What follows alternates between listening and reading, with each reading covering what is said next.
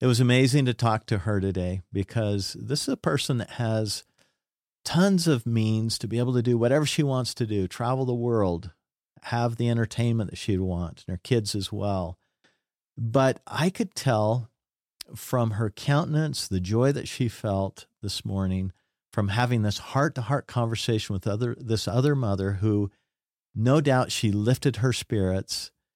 It made all of these other things really pale in comparison to producing the meaningfulness and joy that service to others, like she did this morning, brings about.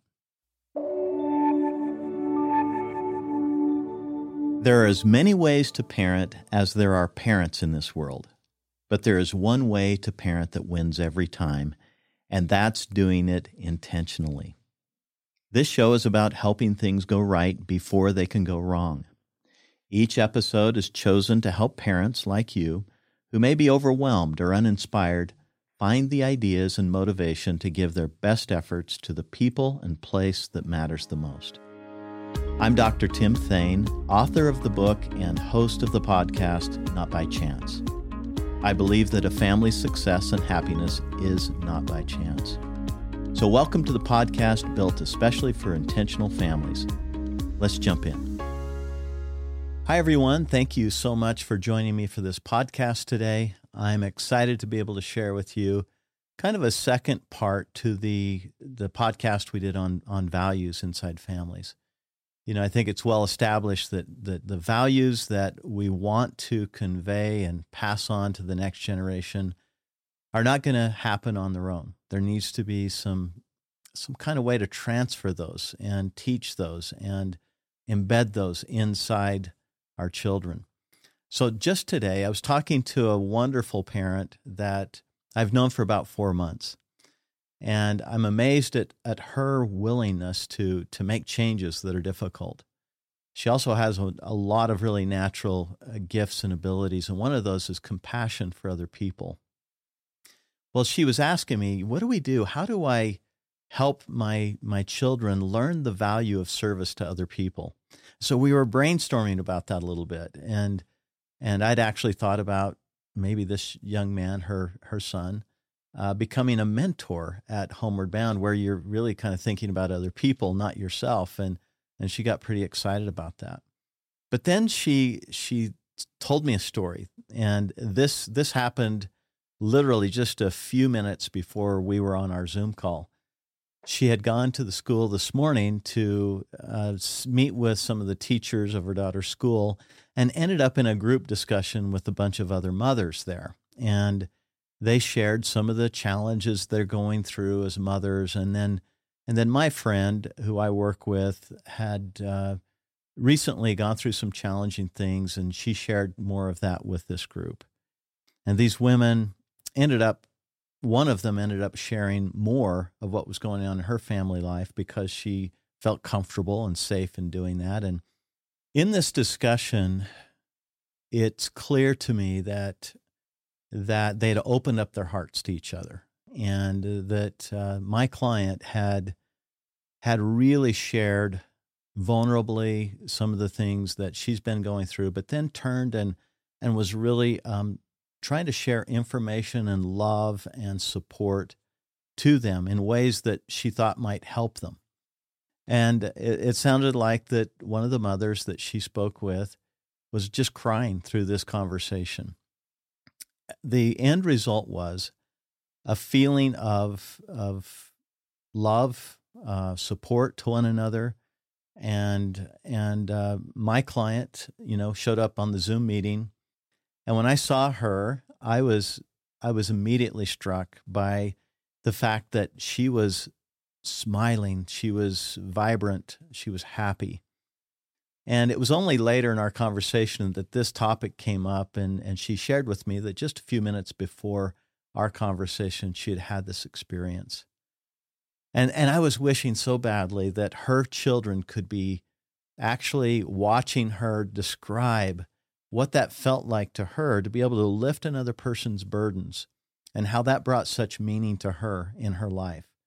Because sometimes they have to, our children, I think, have to almost live vicariously and see the joy on our face as we're forgetting ourselves and seeing that it's bringing love and positivity into our life by forgetting ourselves because that seems so paradoxical right because as a teenager you're it's sort of you know uh, you're still trying to figure out who you are and there's always this inclination towards what I want and what what uh, how I want to spend my time and the fo- our focus as a teenager tends to be pretty self-focused.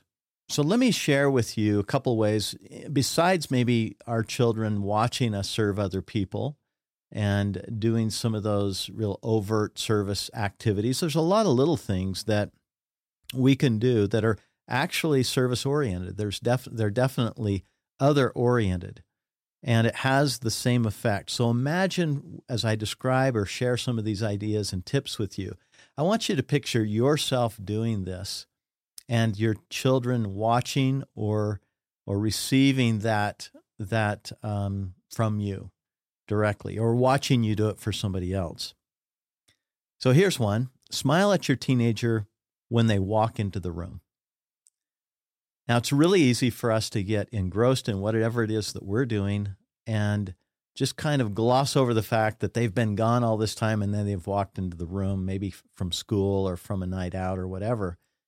But if if they saw that we were happy to see them each time, how does that feel to them? That's certainly we're projecting our love, our interest in them to them every single time they come in. I, I think about a dog, by the way. Oh. I, I think I saw on Facebook the other day that this little kid said he knew why dogs only live, you know, just a short amount of time compared to a human.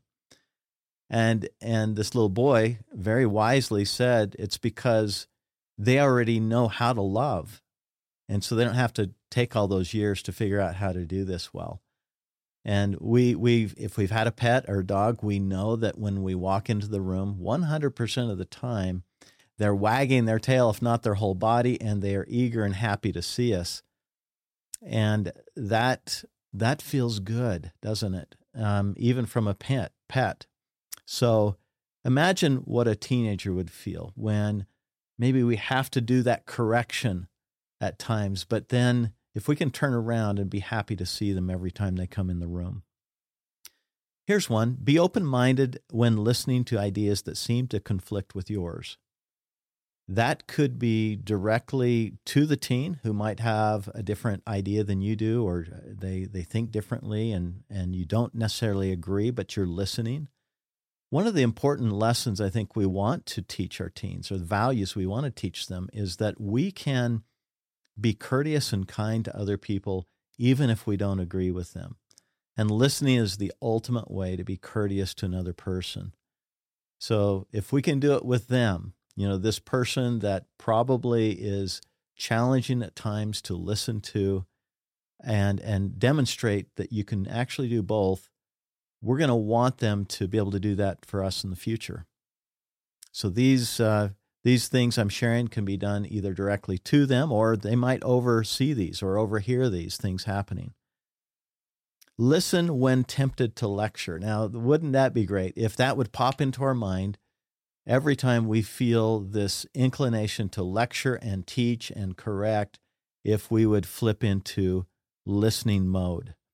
Um, again, I I've seen the power of listening but the it's not the necessarily the first step that I go to all the time. And I think that that is something that I can definitely learn from is uh, go into listening. Sometimes I think as parents we don't listen because we're afraid if we listen, our teen will think we agree. So it goes back to that point I made a minute ago. Is that if they can see us being courteous and listening and actually being changed in some ways, but ultimately maybe not agreeing with them, they can see how that those two things can exist at the very same time. I wanted to bring up today uh, again the yearbook. This is the Not by Chance yearbook that came out just uh, just a few months ago. And every time I open this up, I am just blown away again by the positivity, the the love, the warmth, the you know happiness that that uh, you know that's inside this, these pages, both in terms of the pictures themselves, but also the content. And I want to share with you just a few things that pertain to this topic we're talking about right now. So on page 79 or 70, I don't have my reading glasses. Yeah, 70. Uh, it says 100 ways to promote love and positivity in life. Now, don't we all want to have that as part of our values that we want to promote love, we want to promote positivity in life? And so it's the same kind of thing that I was reading a second ago. So, what if our kids see us say hello to strangers and project that smile and that eye contact and that friendliness to a stranger? They're going to they're going to see that as their values or a value that we have. Pay for the person behind you at a drive-through or toll, uh, toll booth. I haven't done that one. I think that would be a lot of fun to do that and then just feel good as you're driving away knowing that you'd made somebody else's day and especially if your kids are with you. I mean, we should do this all the time. It should be normal and natural for us to do this. Uh, and and yet we do hope that our kids can oversee this. We don't do it to be seen of the world, but hopefully our kids will see it and want to emulate that. Hold the door open for someone. You know, if that is, uh, if we have an opportunity to do that, then again another great lesson to our kids give a warm hug. I think we've all experienced um, what that means. A warm hug. It's it's like this feeling like you're trying to be the person hugging you is trying to trying to help you feel that they love you. It's it's not just some quick you know obligatory hug that they give us. Um, give your full attention when listening again, I think it keeps coming back to principles like that where we are setting ourselves aside in that moment and really looking to attune to the needs of another person.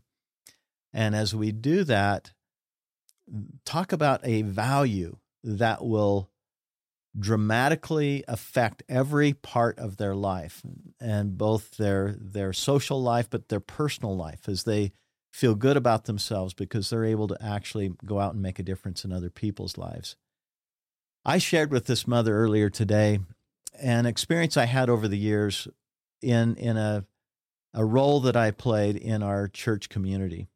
So we were in our in our church, our our congregation. Um, all the members of that congregation have people assigned to them essentially to look after their needs, to make sure that they're they're taken care of and that uh, they know that other people are aware. And and I would often be assigned to one of my boys, and I've got I've got four sons. And over the years, I was able to go with them into the homes of these people, or doing service, or hanging lights up, or helping them with with moving, or whatever it might be. And I remember doing the very same thing with my dad when I was young.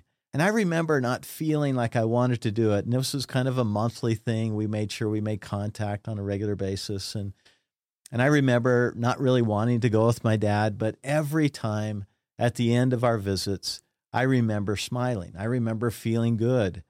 And I saw the same thing happen with my sons as we would walk out of a house. And I'd usually look at them and say, that was awesome, wasn't it? And, you know, the big smiles back and forth and our love for the people that we just visited was so apparent. And so to to recap here, I would say the best way to convey values to our kids is to live those values day in and day out. Be very clear about what your values are in regards to other people, in regards to service, and then involve your kids in those opportunities. It's great to give to charities. It's great to um, have have opportunities to to maybe you know earn some money and donate to causes and things like that. But i don't think that we can get the same effect as we can as when we're doing some one-on-one service to someone else whether it be through just a simple smile or a listening ear or if it be some kind of service project to really lift their burdens. So that's my hope is that we can um, convey the the values of spreading love and positivity in our lives and the lives of other people around us and involve our kids in that so they can see and feel that same joy. Parents, your time is valuable, and I'm grateful you spent some of it with us. What you're intentionally doing in your home life is inspiring and unmatched in its importance and long term effects. Ask yourself, what am I going to do because of what I've learned today?